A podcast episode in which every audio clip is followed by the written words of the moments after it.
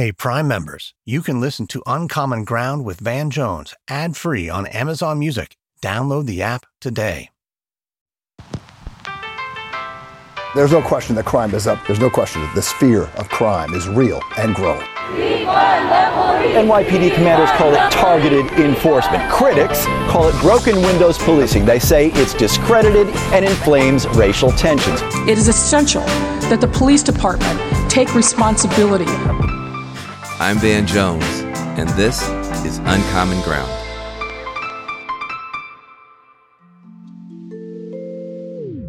Welcome back to Uncommon Ground. This is the show where we're exploring what it takes to make meaningful change in a divided country. I'm Van Jones.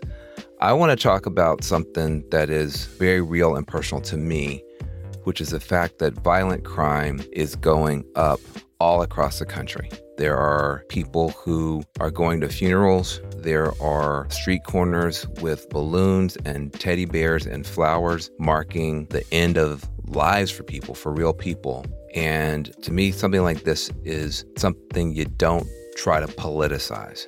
The left wing has its point of view, the right wing has its point of view. The real question is why is this happening? What is happening in America that we have this uptick in violence, and shootings, and murders in America? Is it because there's not enough cops on the street?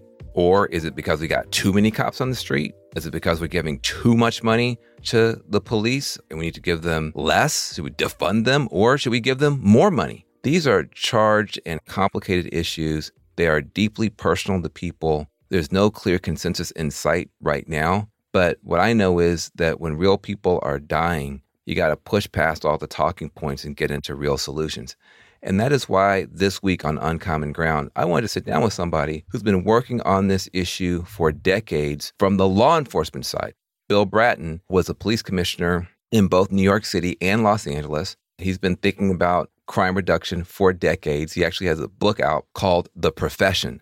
Now, Bill Bratton and I do not see eye to eye on a lot of issues when it comes to crime reduction. In fact, Bill Bratton was a New York City top cop in the 1990s. I was suing cops for police abuse in the 1990s. So, you know, we come at this from very different points of view. But with that said, I've got a ton of respect for Bill and his work. In Los Angeles, he made a big effort to reach out to the community and try to reform the Los Angeles Police Department from the inside out. And so it's in the context of this that we had a conversation. And Bill has a lot to say about how to think about reducing crime from his side of the table.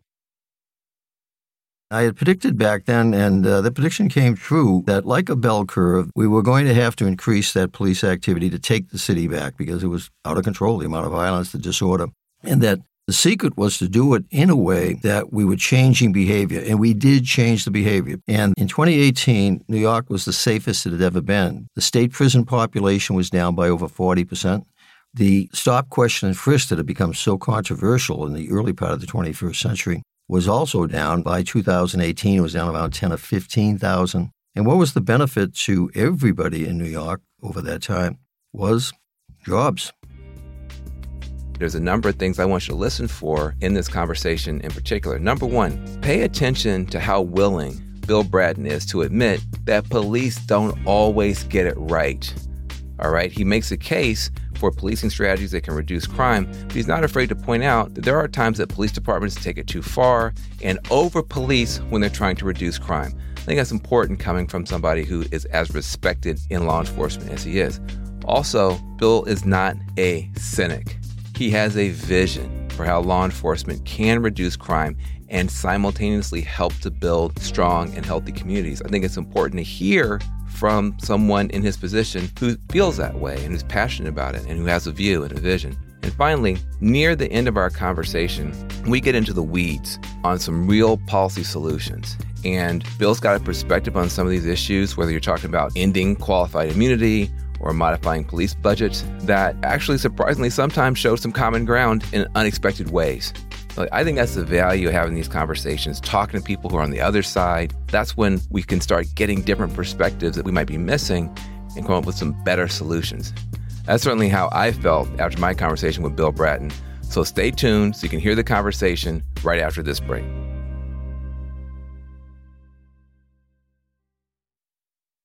Do you ever wonder where all your money went? Like every single time you look at your bank account? Honestly, it's probably all those subscriptions. I felt that way too until I got Rocket Money. Rocket Money helped me see all the subscriptions I'm paying for, and it was eye opening. Between streaming services, fitness apps, delivery services, it all adds up so quickly.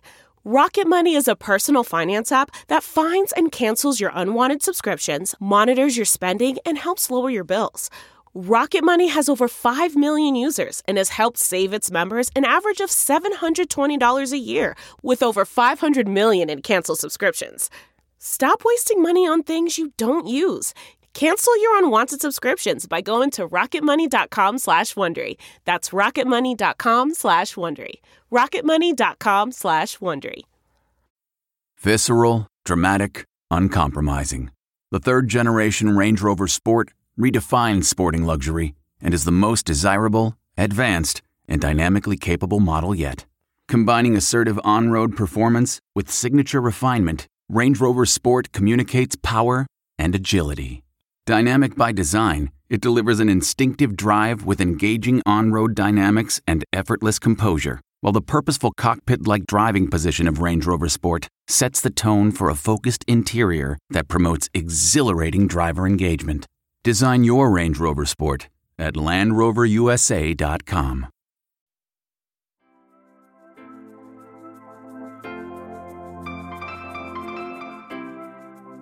I am very, very honored to have you on the Uncommon Ground podcast. I think, especially today, I just want your wisdom. I want to hear how you see stuff. I feel like we may be in the worst of all possible worlds in that there's a demand for police reform and there's so many ideas of how the police could be better. We haven't gotten there yet. And at the same time, crime is spiking. And so, you know, the worst of all possible worlds is to feel that policing isn't working as well as it could and that crime is going up. and I wanted to hear from you, obviously having been, you know, you're kind of a legendary leader in law enforcement, both as, you know, a tough cop who's been able to address crime in a real way, but you also have a big heart and you've got a racial consciousness that's very rare. And I just, I want my uncommon ground community to have access to your mind. Why do you think violent crime is spiking right now? What is going on such that crime is going up, cops are getting shot? Uh, how do you see it, and what do you think could be done about it? Well, it's a subject, as you know, of a great deal of debate and controversy at the moment. Everybody trying to figure out what is going on.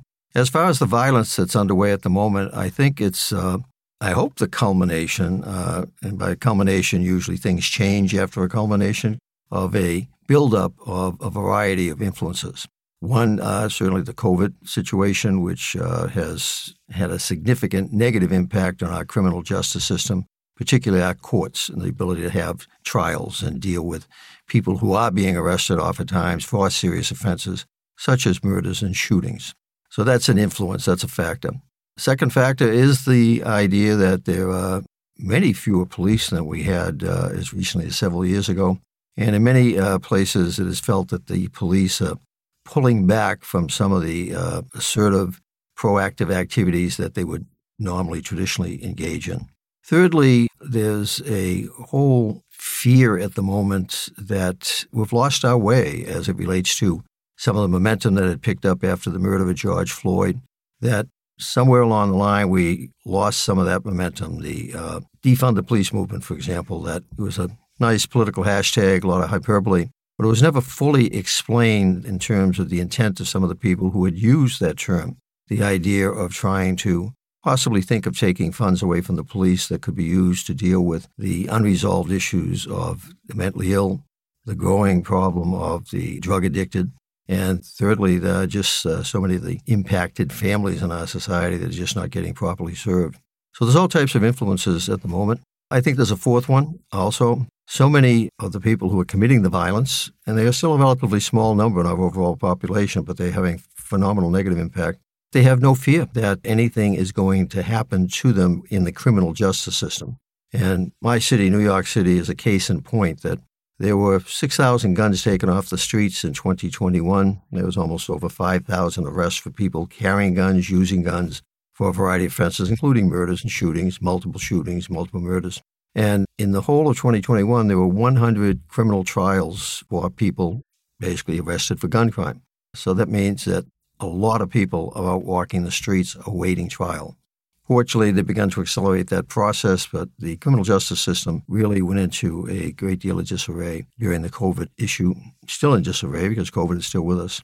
Good news is, uh, I'm a great believer out of crises comes opportunity.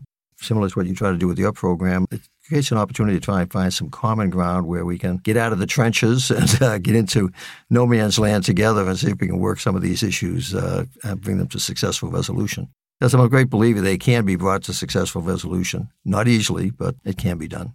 You know, I feel like there's two Bill Brattons. There's the Bill Bratton that I love and admire. You know, you think about the community supported policing, you think about how outspoken you've been about some of the racial history of policing.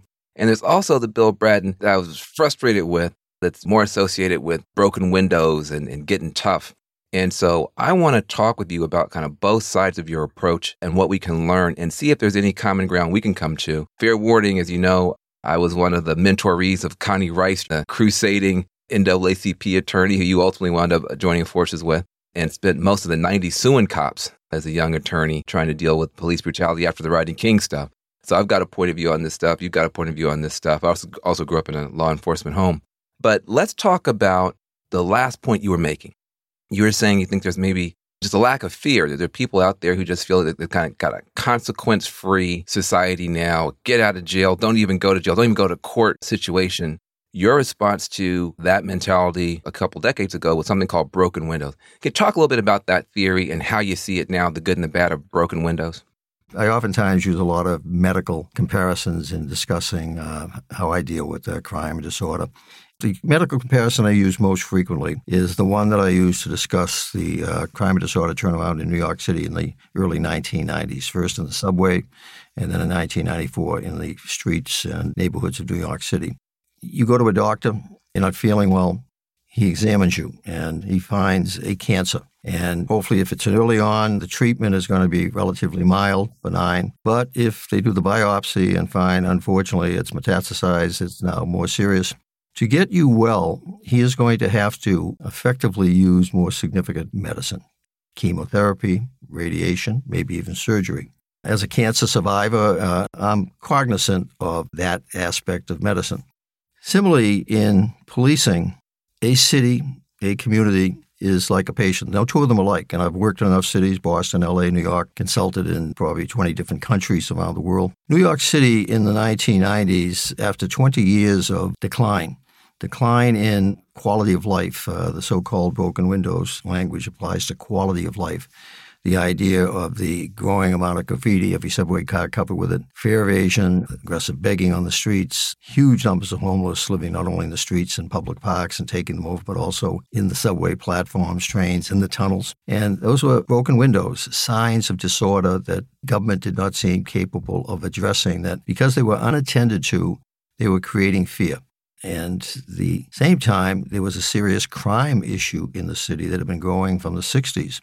So, in some respects, what had happened to New York by not addressing it when it was minor form in the 70s, early 80s, before the crack cocaine explosion, it metastasized. It became malignant. It was literally killing the city and killing many people in the city.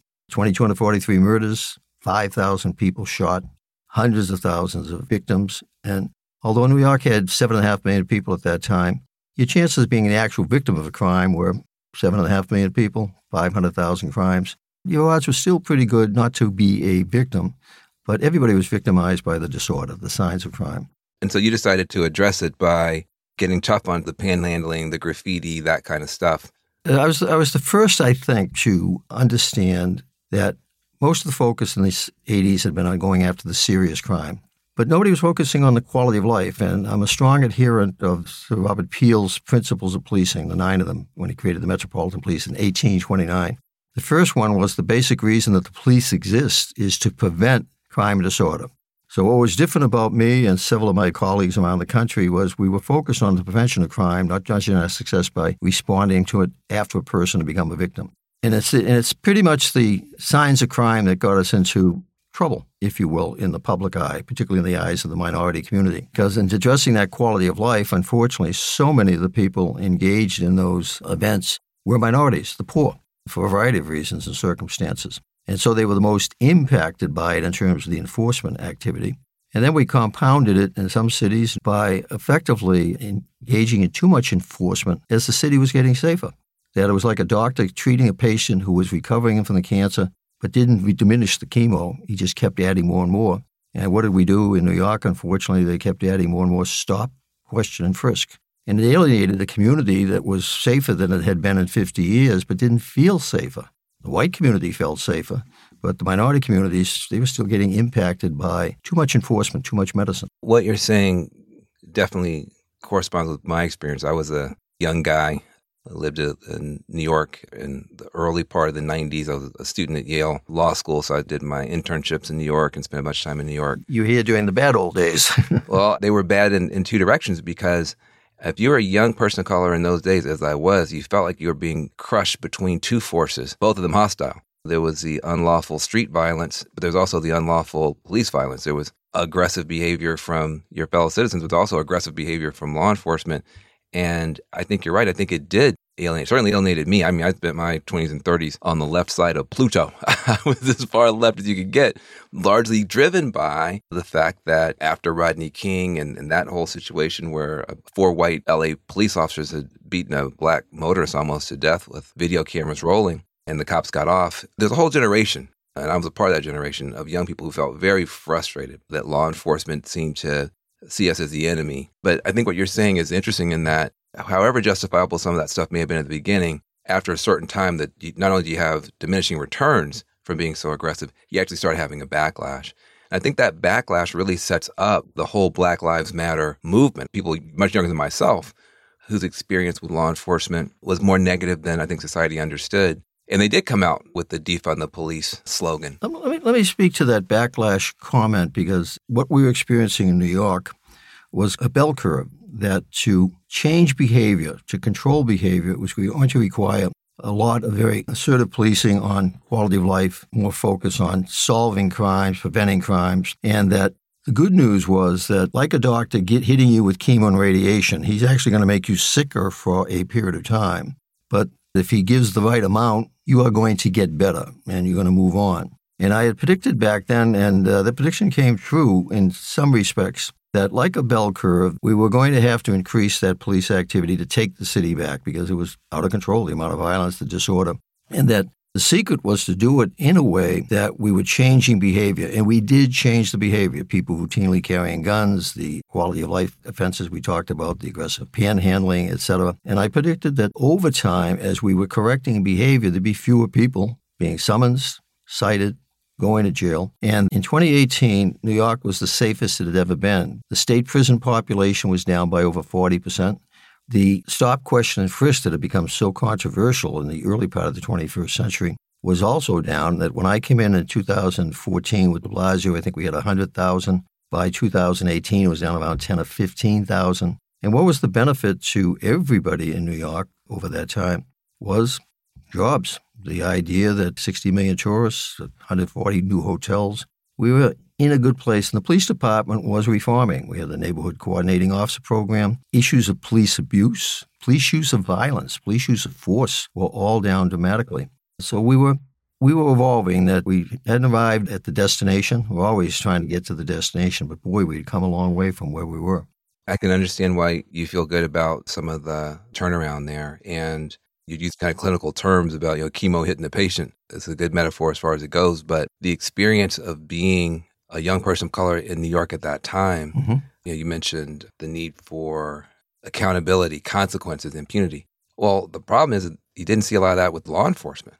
If you increase police authority and you increase the police mission, but you don't increase oversight and you don't increase accountability, you can get abuse. That's in any human system. That's why you have building inspectors. Nothing bad against construction workers or architects, but if they don't think anybody's watching, at some point buildings start falling down. And I think that what happened was that starting in New York, but also in Los Angeles and other places, this idea that law enforcement was the chemo, was the tough uh, piece, wound up in some important ways getting out of hand. In New York City, there were a number of very controversial killings. That's correct. Of mostly African Americans. Abner Louima with, with the, the, um, the sodomy uh, with the boomstick. Was mm-hmm. you know, uh, forcibly sodomized by a police officers in a police precinct with a broomstick. These were shocking, worldwide covered events. And it was a signal that things had gotten out of hand in New York with regard to law enforcement.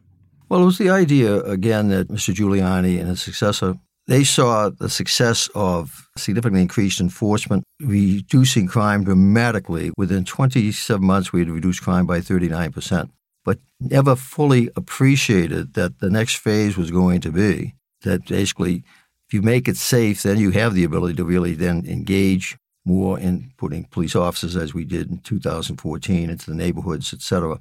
So my desire to get into the LAPD was one, after 9 11, to get back in the police and deal with the issue of terrorism, but the unfinished business of what I was able to do in LA and actually took some of the LA models into New York in 2014 so that 2014 coming back under de Blasio, a progressive mayor, was going to be the idea to prove that this stuff could work.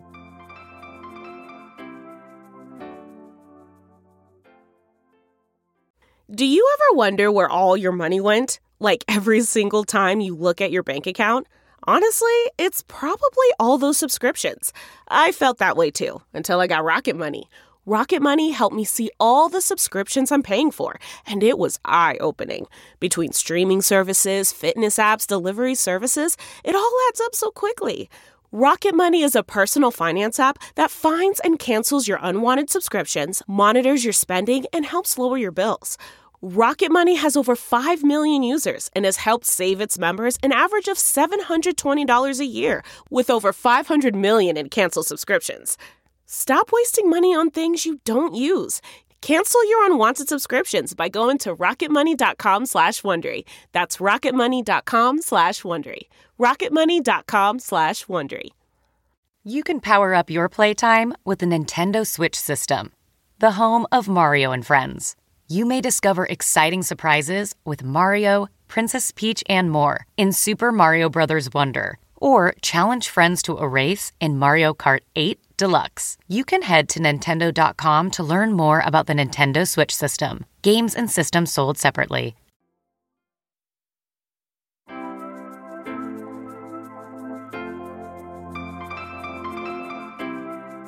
I want to focus you on Los Angeles. I understand in some ways you're saying I was tough in New York, but I wouldn't have stayed tough. You leave New York, you get a chance to come to LA and prove that. I don't think everybody listening to this knows the stuff you did in LA. Talk about some of the stuff that in some weird way actually lines up with some of the stuff that Black Lives Matter is calling for, just with a weird slogan. It's just, it's interesting to me.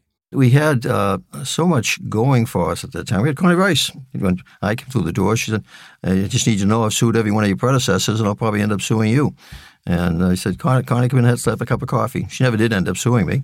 And she became a partner. She came into the tent. So it was that idea of your, your show, Common Ground, the idea of spending a lot of time going into the black community with Sweet Alice, with the uh, black newspaper that was there. The only one I really butted heads with was the Congresswoman, Maxine Waters. But even after initial butting of heads, we kind of found common ground and uh, ended up getting along. Talk about some of the things that you did, because again, broken windows is you've got an acute situation, you've got to go in, do tough stuff. I hated it the whole time. I thought there was a better way to do it the whole time. I thought you should have been flooding those communities with more help and fewer cops. We disagree on that. But when you got to LA, you did some things that are different. I don't think my community knows about. Talk about what some of the specific things that you did. Well, it was the idea of transparency and trust that quite clearly is a community that had no trust in its police force. I'll give you two stories. This is 2005, 2006, maybe. I'm there three, four years. And we're continuing to have these incidents of dealing with the emotionally ill. And what we did was basically take volunteer police officers, give them special training on dealing with the mentally ill, and assign to them uh, medical specialists who were people who basically their professional life was dealing with the mentally ill. And we put them into what are called smart cars. So when we'd get a call that was clearly an emotionally disturbed person, we would try to send right away that smart car where these two people had the skills to recognize what was this person suffering from, schizophrenia, bipolar, under the influence of drugs, and had the ability to de escalate the situation to a better degree than two officers who didn't have that type of training. So, so much of what's being called for now dealing with the mentally ill around the country is smart cars, or if possible, get the police out of it altogether. But unfortunately, there's still so much potential violence associated with the mentally ill issues that you still need the police to be there. So that was one example of a different way of dealing with that problem. A second incident in terms of dealing with issues was the idea of the Senior Lead Officer Program, SLOs as they're called in LA. These are officers who went into neighborhoods, did the community meetings, gave people their phone number, their email address. And there was one SLO officer assigned to every squad of 12 officers. So that officer kept those 12 officers informed of what was going on in the community, who were the community leaders, etc. We also said about out of crisis comes opportunity. Uh, we had a uh, police riot on May Day 2005, largest celebratory day for the Latino community. And they were gathered after a parade in MacArthur Park in my Metro unit, which is the elite unit of the uh, LAPD. Under the leadership, unfortunately, of a deputy chief who eventually forced off the department as a result of his handling of that incident, charged into that family oriented crowd, fired, I think, three to 400 rubber bullets at them, a lot of baton uses. And I stood that unit down we retrained the whole department. Uh, we did it all publicly, all transparently.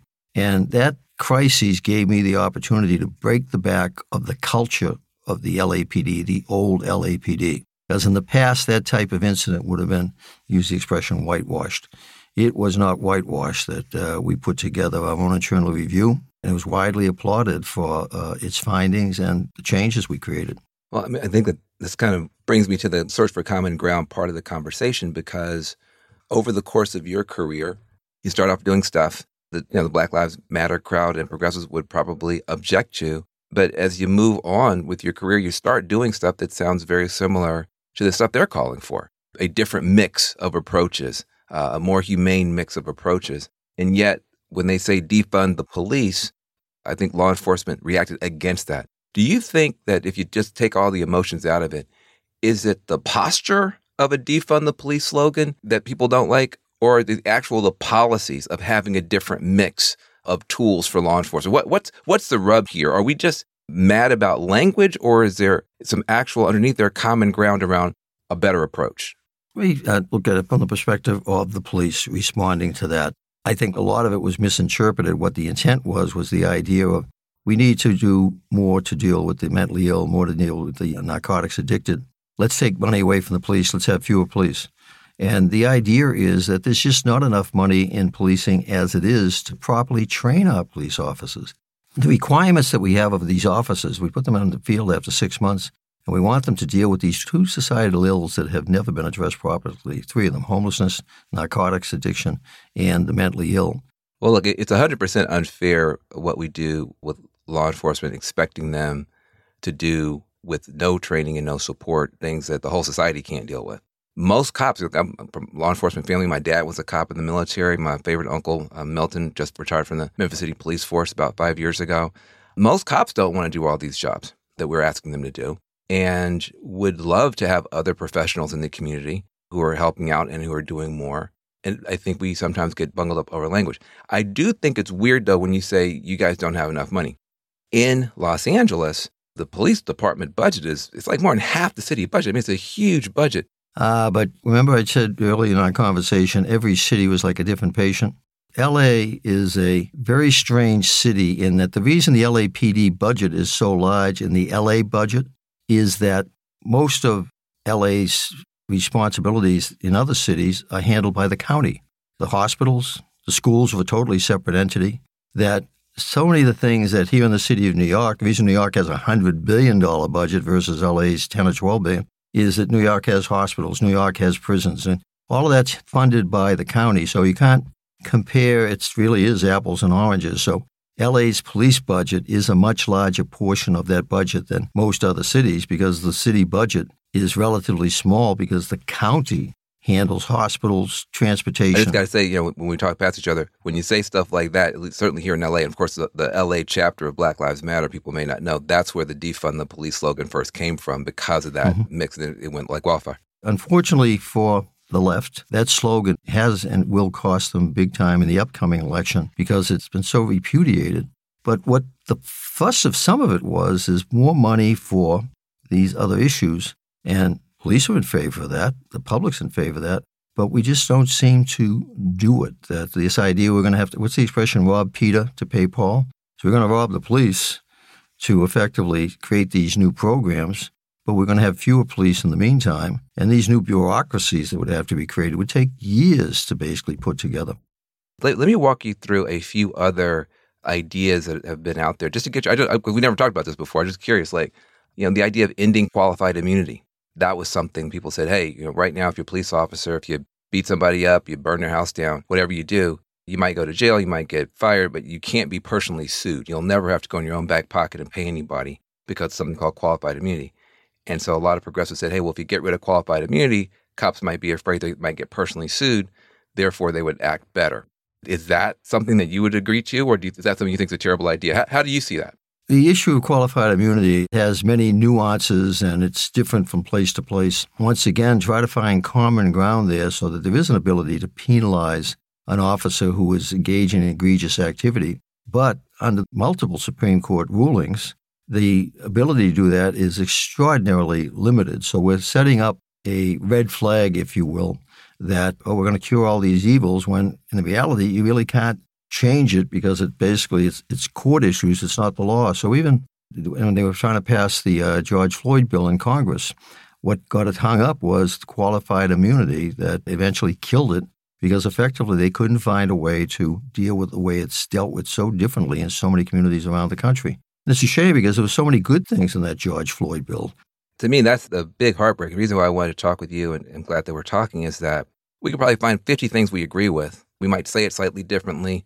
We might have the emphasis on a different syllable, but there's common ground there, and yet we can't get it done. For instance, qualified immunity. I thought on that one, everybody was a little bit too excited about the idea of fixing qualified immunity. On the one hand, the cops were afraid they were all going to get sued and they didn't want it. And on the other hand, people in the community thought it was going to be a cure all. The reality is, if you create a situation where cops can be sued individually, they will all buy insurance and the insurance companies will be the ones that have to sort that out. And so no cop's going to reach in their back pocket and it's not going to be a cure all. So we sometimes we get these conversations going. It doesn't make sense. Well, it's it's also interesting that because of the limitations of it, the number of cases where it would be applicable very very small. And yet we tank the whole George Floyd Act over that issue. but uh, one thing that I wanted to just circle back around to you though is you talked about how some of the law enforcement here in LA cut back and crime went through the roof. Look, crime is going through the roof everywhere. Where I push back on you guys is you say, well, bail reform caused the crime to go up. Well, crime went up where there was bail reform and where there wasn't. Crime went up where there was some defunding of the police and where there wasn't. And so I think sometimes we wind up, you know, people on the progressive left wind up getting blamed. Like, we're the cause for all this stuff. When in fact, I can point to as many places where law enforcement is just as strong, just as unreformed. Bail reform is still, you know, undone, and crime is going up there too. I think, unfortunately, the crime situation in the country right now is such that, and this is some of the frustration with the prosecutors, that in our desire to try to make amends for the, the evils of the past and the over policing and, and over enforcement, over jailing, that in some respects we're giving some of the violent people in our midst a pass at this juncture in that we don't want to put anybody in jail. We have certain politicians here in New York that are calling for the abolition of the police. It's that type of rhetoric that damages the progressive left. You know, you can imagine the, the chaos. What you want is you want better trained police, you want better supervised police, you want better oversight, you want more transparency. And these are all potentially achievable, but meanwhile, we're locked in mortal combat at the moment. Well, look, you know, I appreciate having you here. You know, uh, every time we talk, I learn more. And I also hope that the people who are listening to this conversation recognize that, hey, we can disagree without being disagreeable, but also there's a lot that we agree on. I think the goal is peaceful streets. I think the goal is safe communities. And we all want that. That's the human condition. Yeah. And I do think that you, know, you have you know, some people in the police officers unions often that just act like no cop has ever done anything bad and they'll defend any cop against anybody. They, I think, cause a lot of problems. Well, it's a, in some respects, it's kind of that's the problem on the police side in that we do have, unfortunately, unions, some police chiefs for that matter. When they see blue, they see no evil, and that, that's Exactly, and then they they wind up defending the indefensible, and then the equal and opposite reaction that is you got to abolish all the police. That goes to the issue of you talked about how to, uh, changing the culture in the NYPD, the changing the culture in the LAPD. It was just that that basically call it like you see it. That if the cop was wrong, you know, and basically you deal with that, that you don't basically push it under the rug or turn a blind eye to it. Get a good cop, well intentioned, but made a mistake, you deal with that. Get a bad cop, you deal with that. I was very fortunate. I had a great police commissioner to work with, uh, John Mack and others, and uh, so we had real partnership there, and it worked for, for the longest time. Well, look, I'm glad that you're still on the case. I disagree with you sometimes on social media, and even when we get a chance to talk. But I appreciate that you're engaged and that you listen to all sides, and you, and you know what you're talking about because you, you've been there. The last thing I'll say is the thing I like about you the most is your relationship with Connie Rice. Oh, I said, well, very special woman, very special woman. She is a, she's a no joke, tough, tough civil rights attorney. Uh, you talk about calling it like it is and, and stuff like that. And yet, you know, she went from suing the department a gazillion times before you got there to working hand in glove with you and making a big difference. If you and Connie Rice can sit down and bring crime down and bring the quality policing up, a lot more people could be doing that. Well, more importantly, that by letting Connie into the tent, she also found there were a lot of great people in that tent. Charlie Beck and others that she got to work with, Fred Booker, and you know, so she she was able to uh, see us we were able to see her and she was able to see us. And uh, uh, by seeing each other, we were able to get some things done. Yeah. Well, try to get some more things done going forward. And I hope to have you back soon on the Uncommon Ground podcast. All the best. Thank you. Thank you, sir. We see the beauty of hope. That spirit is so beautiful. Those who become American citizens love this country even more. And that's why the Statue of Liberty lifts her lamp to welcome them to the Golden Door.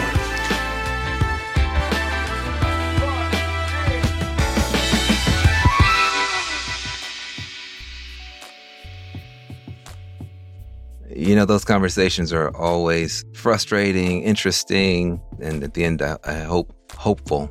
You know, for me, policing is just a tough, painful topic. You know, as I often say, I, I grew up in a in a law enforcement family and part of what happens to you when you grow up where you've got cops who are your relatives, you see the whole thing very differently. You don't see police as, as saints or superheroes from the TV shows or supervillains. You know, you just see them as city employees.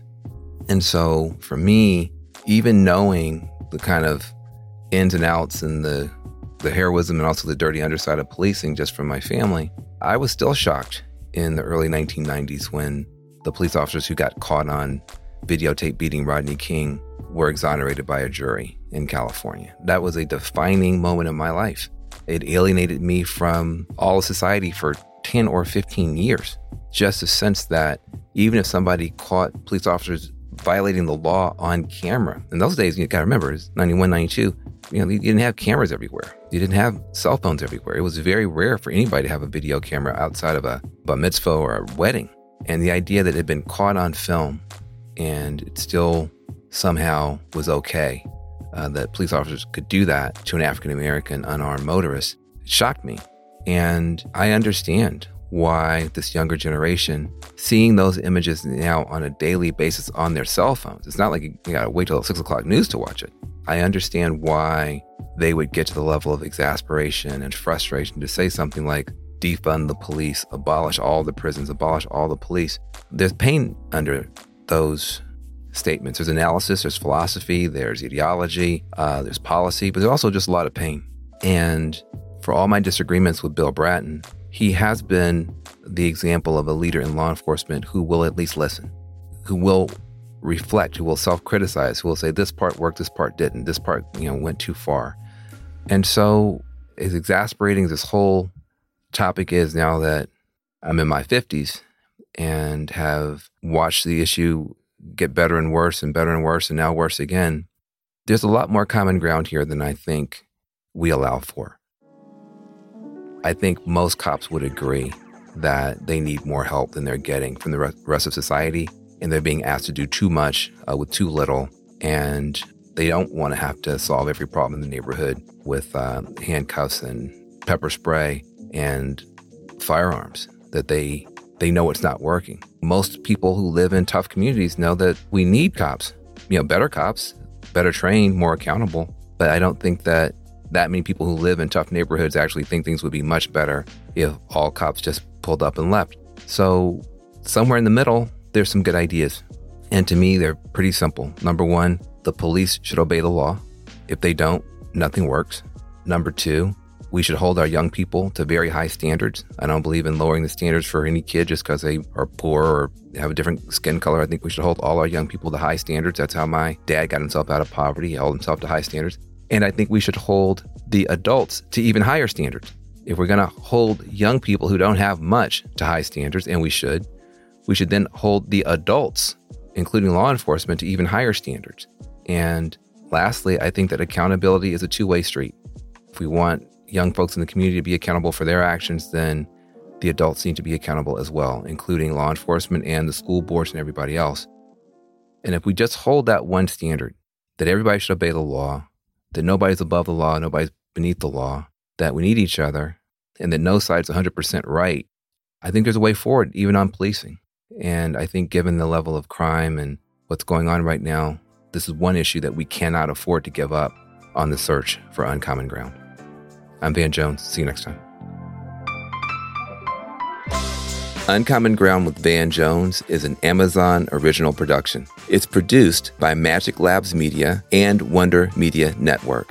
Our producers are Teddy Alexander, Maisha Dyson, Grace Lynch, Adeswa Agbanile, Sundus Hassan Noli, and Lindsay Kratochwill. Our managing producers are Lauren D. and Eliza Mills. Our executive producers are Jenny Kaplan and Morgan Jones. Our theme music was composed by The Grand Mess. Publicity for this show is led by Alice Zoe, Andy Lichtenfeld, Didier Moraes, Chantel Muentes, and Sam Petherbridge. Special thanks to Jana Carter, Taylor Williamson, Seven McDonald, Drew Schwindeman, Eric Carter, Trevor McNeil, Carrie McCarran, Joe McMillan, Steph Walkneen, Vanessa Rebert, Ty Jacobson, Marshall Louie, and Chris Jackaman.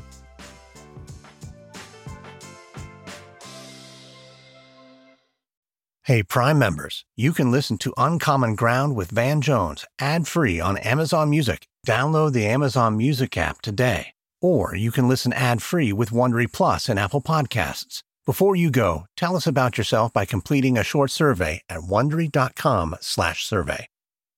Murder on My Mind, a new podcast available exclusively on Wondery Plus, explores the circumstances leading up to the murder of two young men and the mistrials of the man accused of killing them. Up and coming rapper YNW Melly gained notoriety in the hip hop world for his shocking lyrics and criminal exploits. When two of his best friends were gunned down in a drive by shooting, investigators suspected the young rapper staged the scene. But after not one, but two trials that ended in hung juries and new evidence that may place YNW Melly at the scene of the crime, his trial has been paused indefinitely. With countless twists and turns, Law and Crime covers all angles of the case and begs the question is this young artist the victim of a witch hunt or a silver tongued devil who's evil to the core? Listen to Murder on My Mind exclusively and ad free on Wondery Plus.